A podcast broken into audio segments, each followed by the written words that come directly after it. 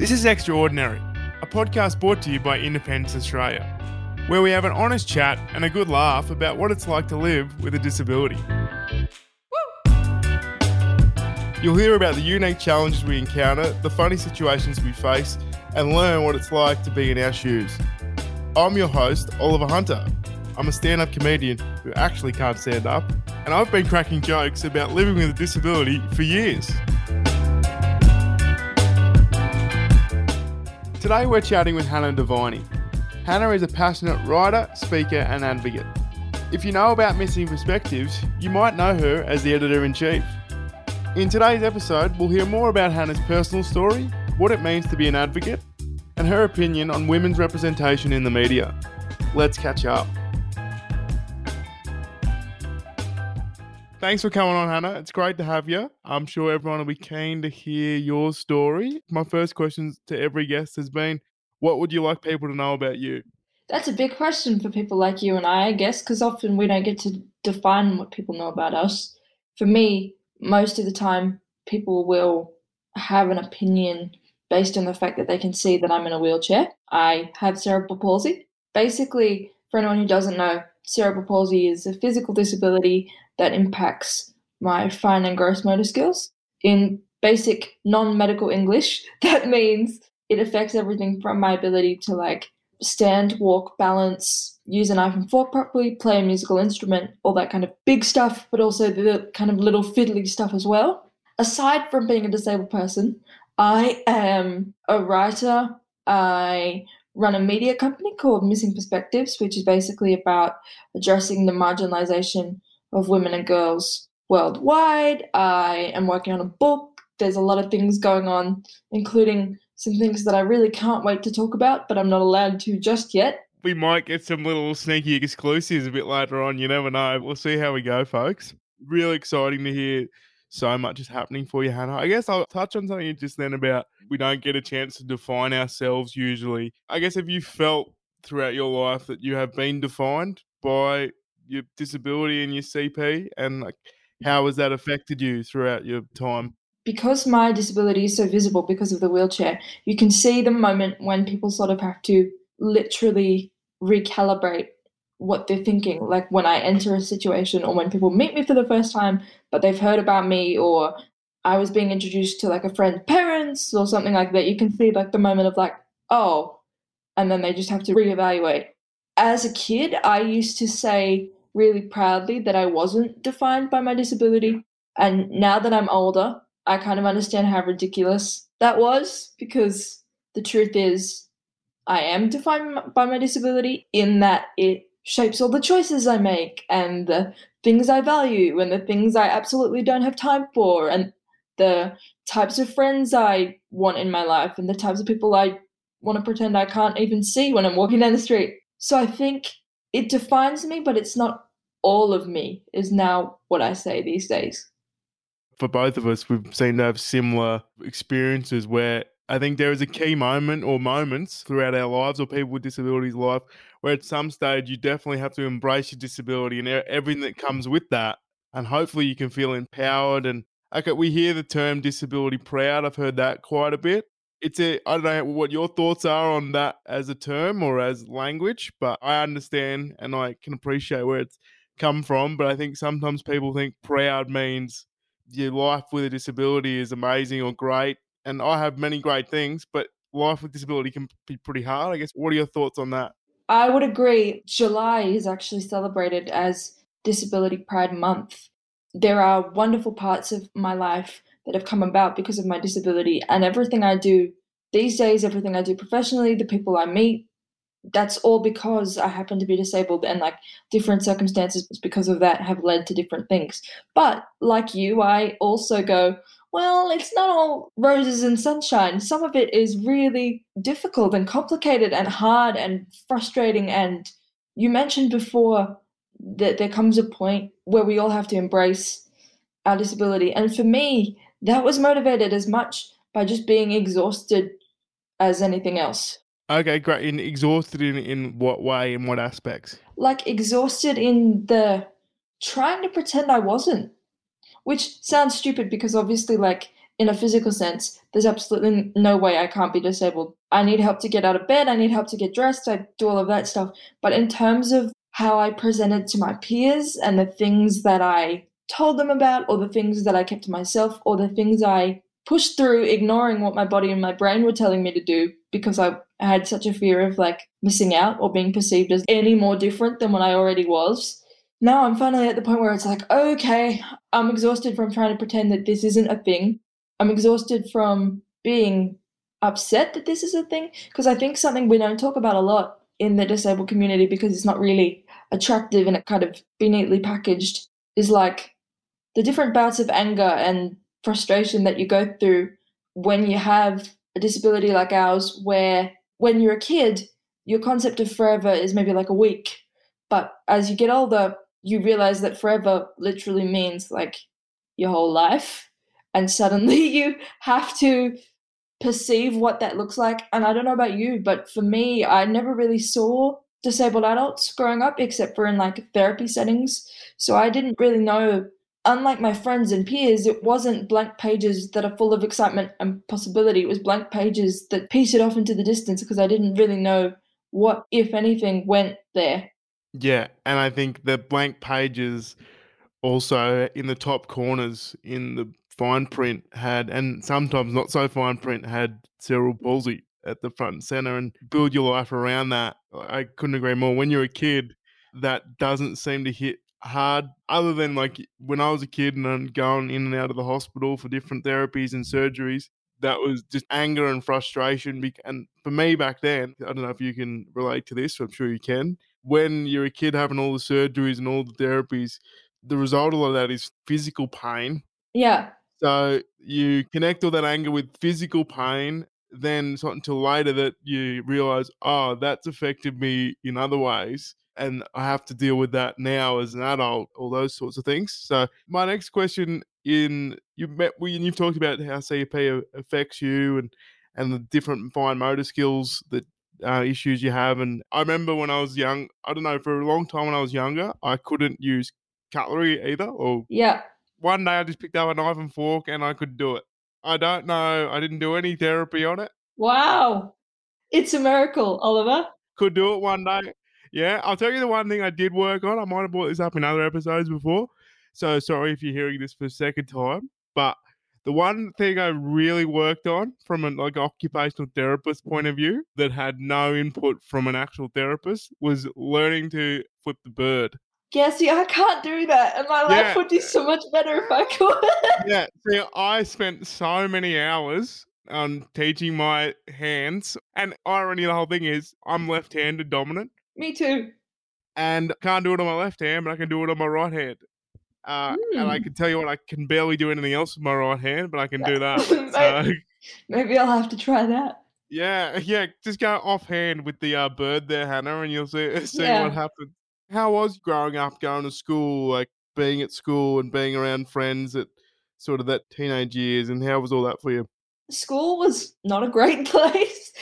First of all, it started like when you're younger, obviously, a lot of the play that you do as a kid is super physical. Like people are running around playing tag or they're having parties at like the fun house or like other sort of jungle gym type things. And it's just like has made me a much better writer and a much better empathizer and understander of people because while they were doing that, I was literally just absorbing everything like a sponge, watching and listening and paying attention and fading into the background enough in adult conversations that they wouldn't necessarily edit what they were saying around me. And then I was going to say, for high school, it got to a point where it was like, okay, well, now we're talking about dating, or suddenly people are driving a car, or the amount of times I would hear the phrase throughout my childhood, we wanted to invite you to our party, but stairs. Or like they'd always say, oh, my parents said it was too hard, or whatever. So there was a lot of time where I spent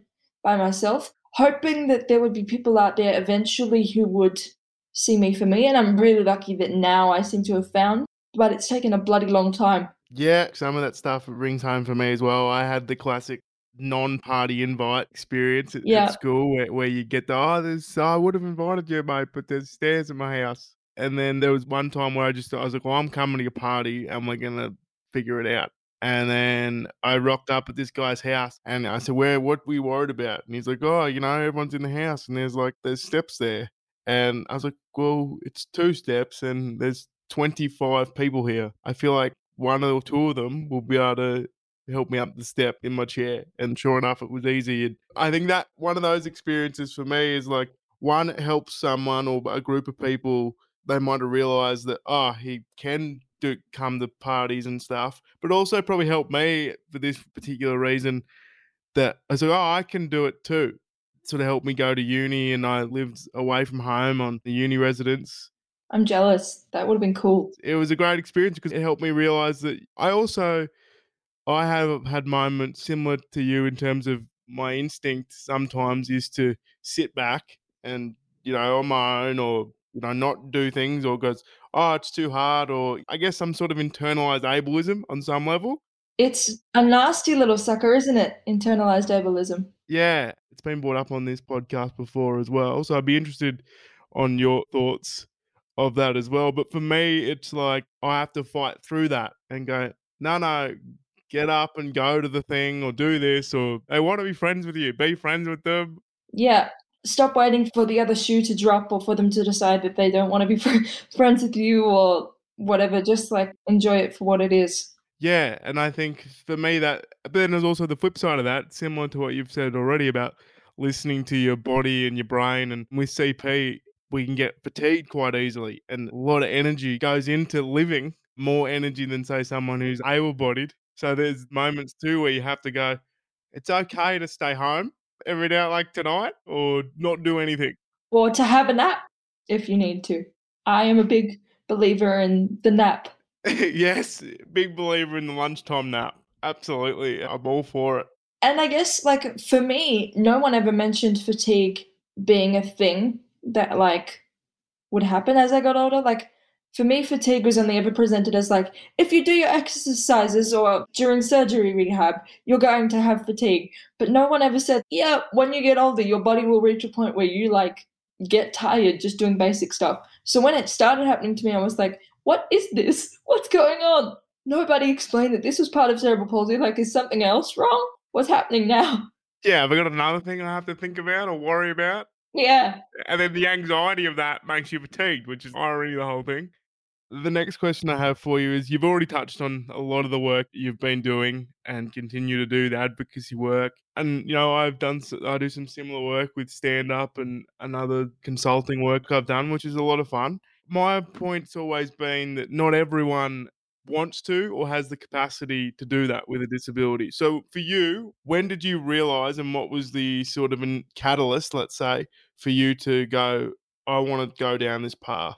That's a really great question. And I just want to echo what you said and basically reiterate for anyone who might be worried that they're not being a good disabled person by not being an advocate. Advocacy is a choice and it is not for everybody. And if all you can do is take care of yourself, then that's enough. I was one of those people who, for a long time, didn't think I would have the energy to advocate for other people. And then I got older and had sort of developed this skill with writing and like a good skill with like communicating and being able to like get my message across. And I was kind of thinking about the start of my life, if you guess, because I was born three months early. I was tiny, and the original diagnosis, like worst case scenario that they gave my parents, was that I would never walk, talk, or feed myself. There's always been this little voice in the back of my mind that has literally thought of the fact of me physically having a voice as something of a privilege because it wasn't necessarily supposed to go that way. And for whatever reason, it did and it has. So it kind of hit me that, like, well, if I'm lucky enough to have a voice, when I know so many people who are nonverbal and still incredibly smart, but will always be overlooked because of the fact that they're nonverbal, then maybe I have a reason to like do this stuff and throw myself into it and see what happens. And I guess create your own path and create your own opportunity when it comes to employment. Like for me growing up, and I'm sure it was the same for you, the only two sort of areas that I ever saw disabled people in were either Paralympic glory or the pity kind of tragedy story, which was like someone's had a drink driving accident and ended up in a wheelchair. Those were sort of the two narratives about disability that I saw, and neither of those suit me, I guess, because this might come as a surprise to a lot of people, but not every disabled person wants to or has the ability to be a Paralympian because Paralympians are elite athletes. If I rocked up to the tennis court to hit a ball, there'd be no way I'd be winning the Golden Slam like Dylan Alcott. Like, he's doing that because he's an elite athlete. Yeah. And I often say to people that you touched on it already there, but the gap is still there. So we have the mm-hmm. Paralympians at the top, like they're considered the top of the tree in terms of the publicity and the commercial sort of aspects of disability and they get they're finally getting their dues as sports people and, and athletes. They're right up there with the Olympians and other professional athletes for sure in terms of the profile. The income is definitely not there, but it's on an uptick. Like I still get a response when I tell some people, "Oh, I've got, I've got a job. I work full time, or I do some work," and oh, that's great. And you're like, "Oh, good on you." And you're like, "Good for you." And you're like, "Well, yes, how else am I supposed to support myself and be a fully functioning adult in this world? Exactly right. And you go, okay, so you see guys like Dylan Alcott, that's amazing. Why are you then surprised that I have a job and can put clothes on and go out in public? Like, I don't, there's still that little, well, more than little disconnect. Disconnects and, and misconceptions there. And um, I have also been told, Hannah, before that when I've done some keynote speaking and comedy and whatnot, that we couldn't afford Dylan Alcott, so you're the guy we got. Oh wow! I'm happy to fill that gap, folks. So if anyone needs someone and Dylan's yeah. not available, give Hannah or I a call, and we'll be there with bells on. Absolutely, absolutely. We should put a caveat on that and say both of us are friends of Dylan's, and if he is listening to this, he will be finding it hilarious that both of us have been told this. I have said it publicly a few times. I always like to say I'm friends with Dylan, and I hope he finds it. And I'm sure he does find this very funny. I have been told those words before, and I'm happy to be the other guy. He's got a gold medal. I once won a B grade MVP at the Shepparton Wheelchair Basketball Tournament in 2011. We're in the presence of greatness. That's it. Yeah. Oliver Hunter, originally from Albury, wins B grade awards at the Shepparton Basketball Tournament we've talked about creating your opportunity, own opportunity, and you've done that through your, your writing and missing perspectives. I guess can you tell me more about missing perspectives? You've already mentioned it, but just give us a bit more of an insight. Missing perspectives is basically just something that a friend created because she could see this huge gap where young women and girls weren't being heard, their stories weren't being told, and if they were being told, it was like a very specific profile of a woman or girl that was getting attention. So I originally wrote a piece for her about the complications that can come with the idea of dating when you're disabled. And she had reached out to me because her mum was one of my primary school teachers. So, shout out to all the teachers out there if you're listening, because if you invest time and energy into your students, you never know when it might pay off. I have to say, I wouldn't be the person that I am if it weren't for multiple people and multiple adults believing in me when I was a kid, even and especially when I didn't really believe in myself. But yeah, Missing Perspectives is basically a global newsroom. We've got contributors from over 40 countries, readers in 100. We're kind of doing some really wonderful stuff with brands now, which is very exciting and trying to make it so that the people who wouldn't normally get a look in because they're not white, straight, cisgender, able bodied, heterosexual men get a chance. Throughout your time in your life, and maybe even before Missing Perspectives or some of the other work you've done, did you have moments in sort of the employment world of discrimination, or was there a moment where you actually realized I'm to have to create my own path because the system set up, the employment pathway is just not there for someone like me? It's come down to two things. The first is like the literal accessibility barriers of many offices and places, because obviously, as you will know, wheelchairs and stairs don't really mix unless you've got some good friends behind you. You can't really ask someone who's going to be like your new boss or the colleague you've just met that day to uh, haul you up a flight of stairs. that doesn't quite work. And then also, I remember being in my first year of uni and going, okay, like I finished high school, I got through that. It's probably time to start looking for a part time job because I'd like to have the independence of earning a bit of money for myself. And I went to several disability employment services, like they specialize in it. Their reaction was basically that I couldn't be at university and having a job at the same time. I've had that happen too with a employment provider.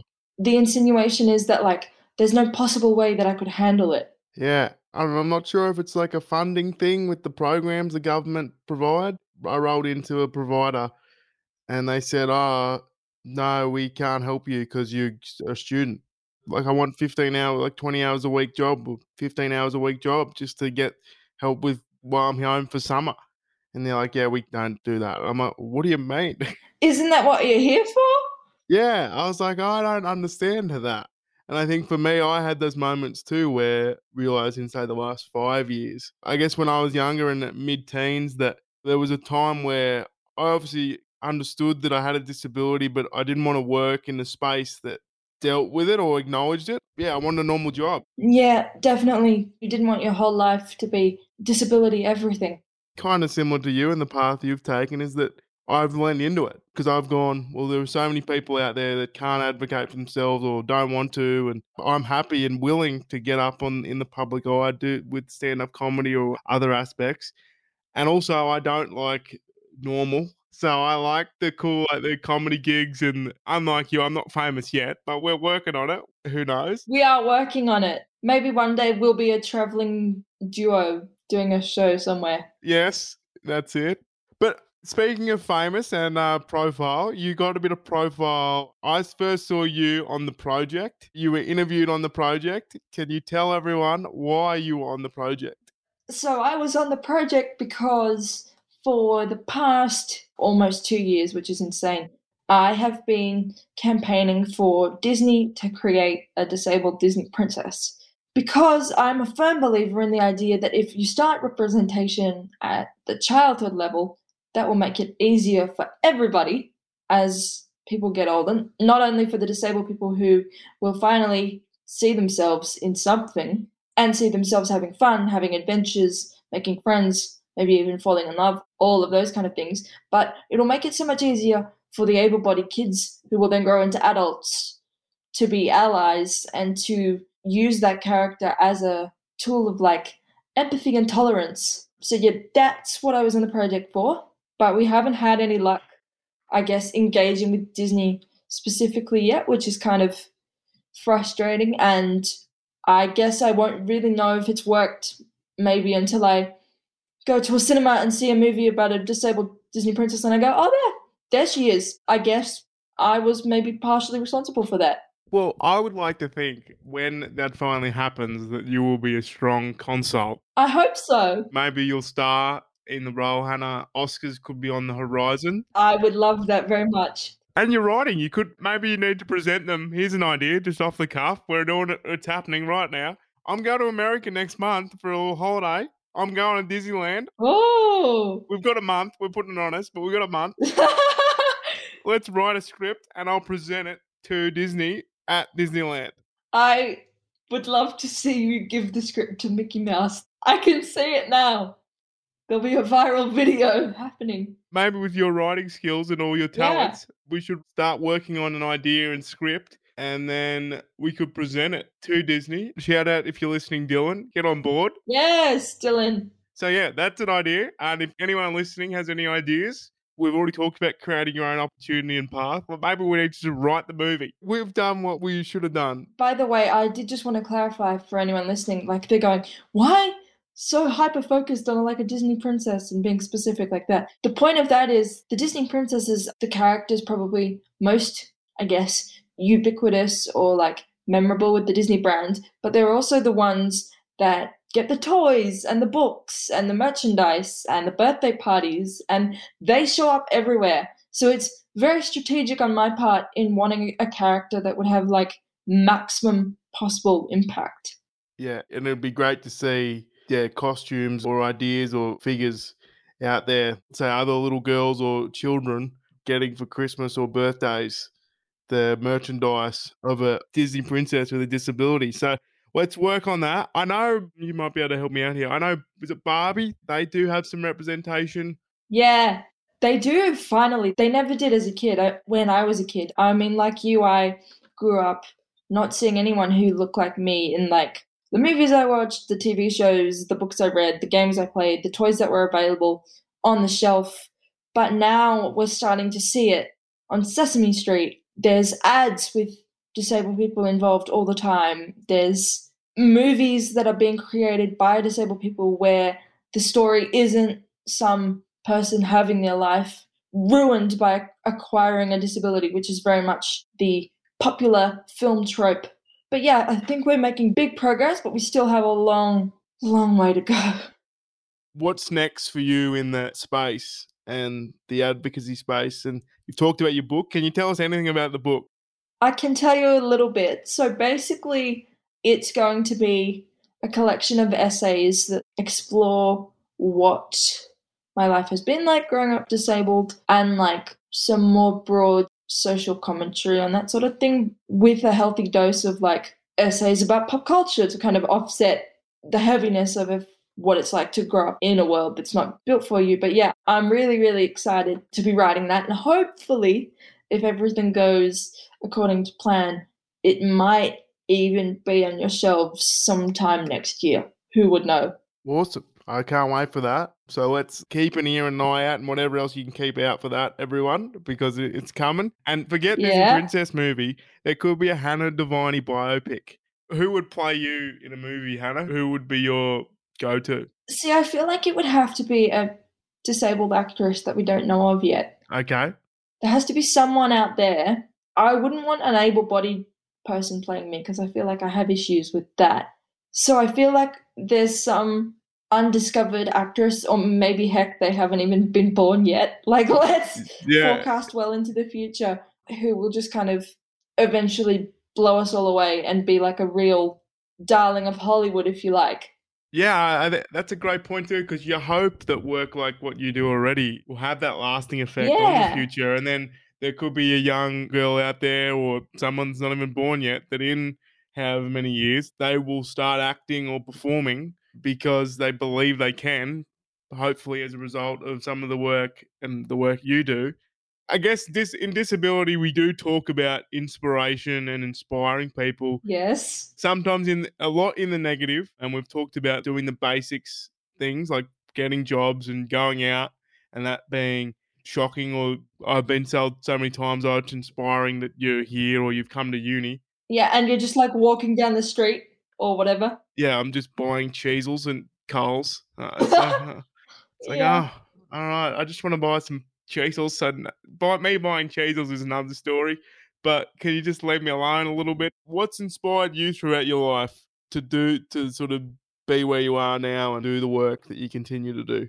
Seeing that disability advocacy is possible for one has obviously been hugely inspiring. And I know we mentioned Dylan before, and we have we're joking around like the work that he's done in carving out a space for disabled people, the work that Kurt Fearnley does, the work that Carly Findlay does, the work that Stella Young did when she was still around.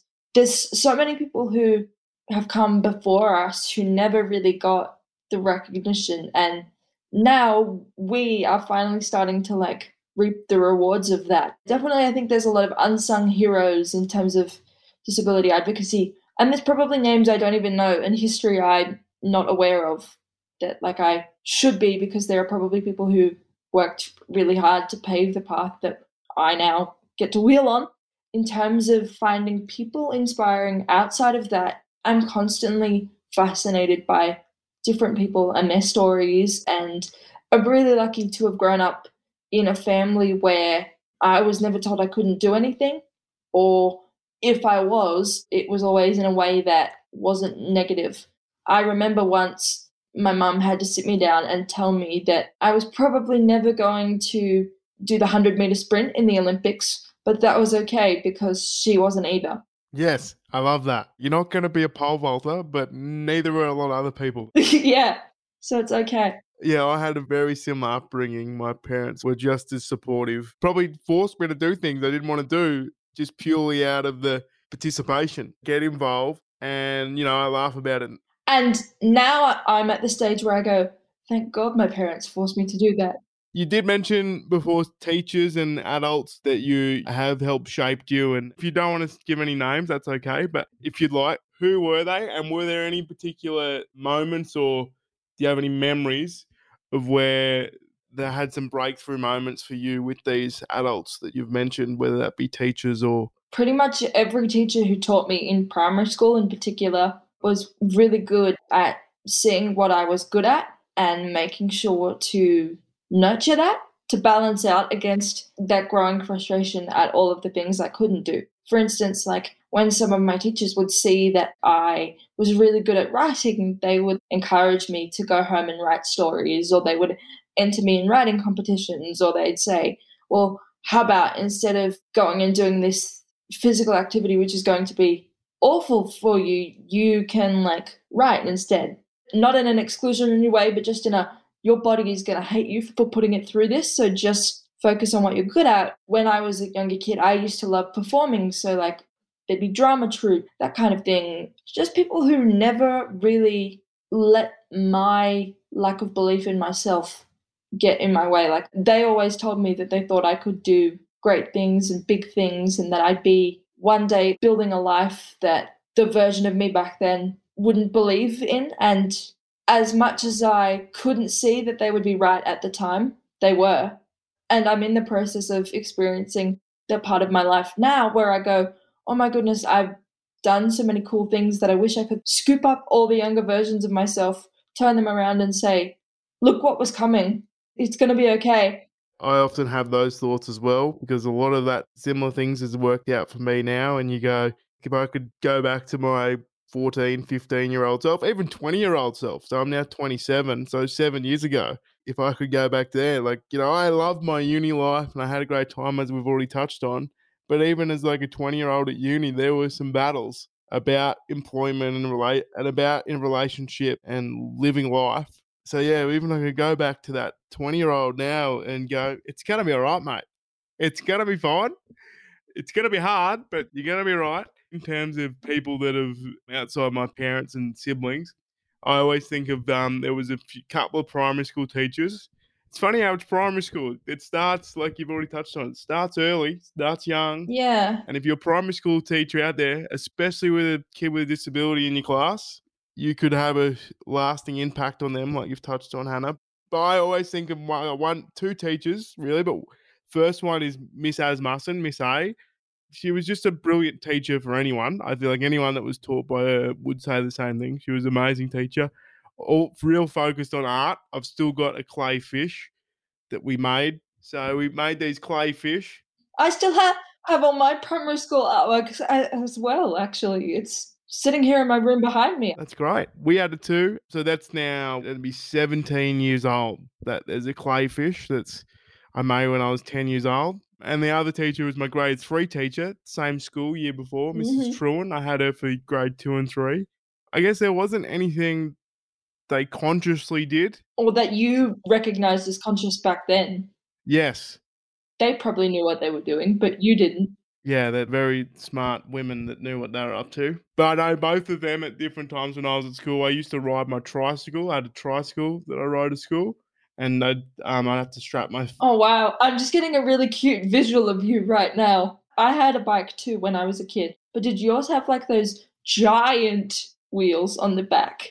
It basically meant that you like could not fall off the bike unless somebody like physically grabbed it and tipped you over. My wheels were pretty standard. I probably would have benefited from wheels that were bigger and I couldn't fall off because I fell off a bunch of times. But I used to ride to school and then we figured out with my parents as well, we figured out how to tow my chair. Oh wow. So I had a basket on the back. You would so then I would pull off all the things that you could take off my chair, so the cushion and the foot plates. I would ride to school, and then I would get to school, and I, there was a, like a little alcove out the front of my classrooms that I could park the bike in.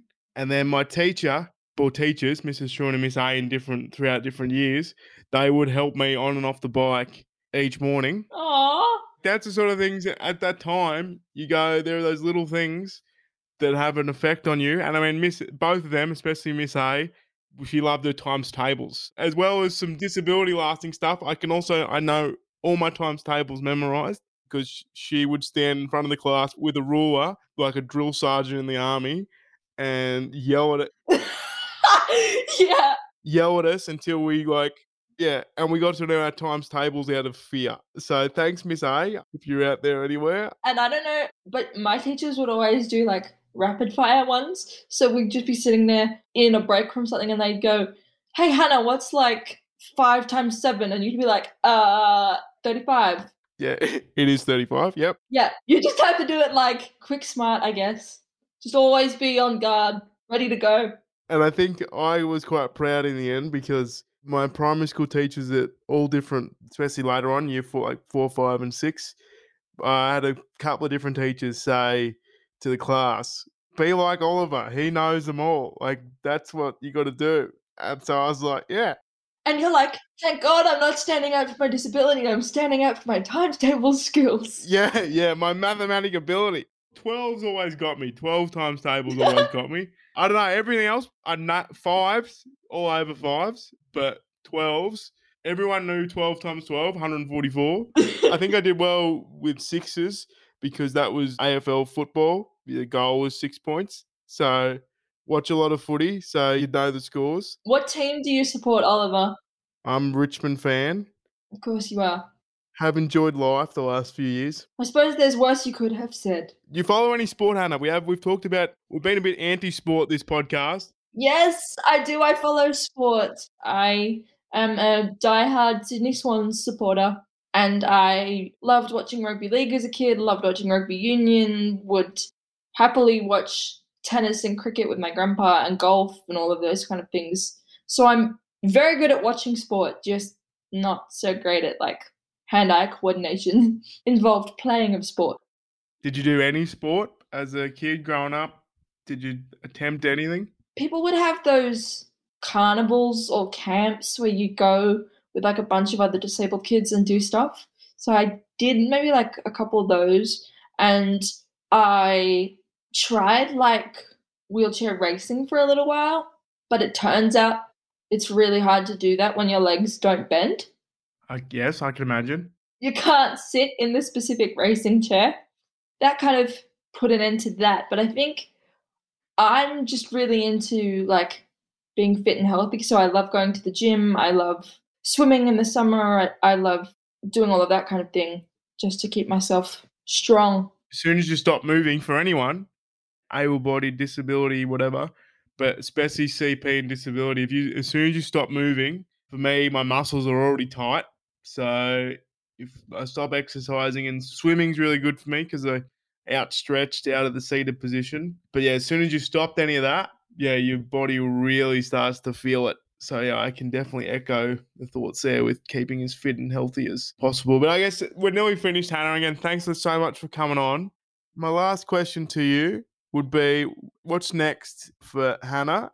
It's just continuing to do the stuff that I'm doing, growing my profile if I can, continuing to write for cool places. I can't tell you what it is, but you will be seeing me in a new place at the end of the year. So keep your eyes peeled for that one. I have a feeling there'll be some other big conversations to come from it. I'm just really excited with everything I'm doing and I wake up every day and can't really believe that this is what I'm doing. So it's all great. I think that's a great place to finish, Hannah. Appreciate the time.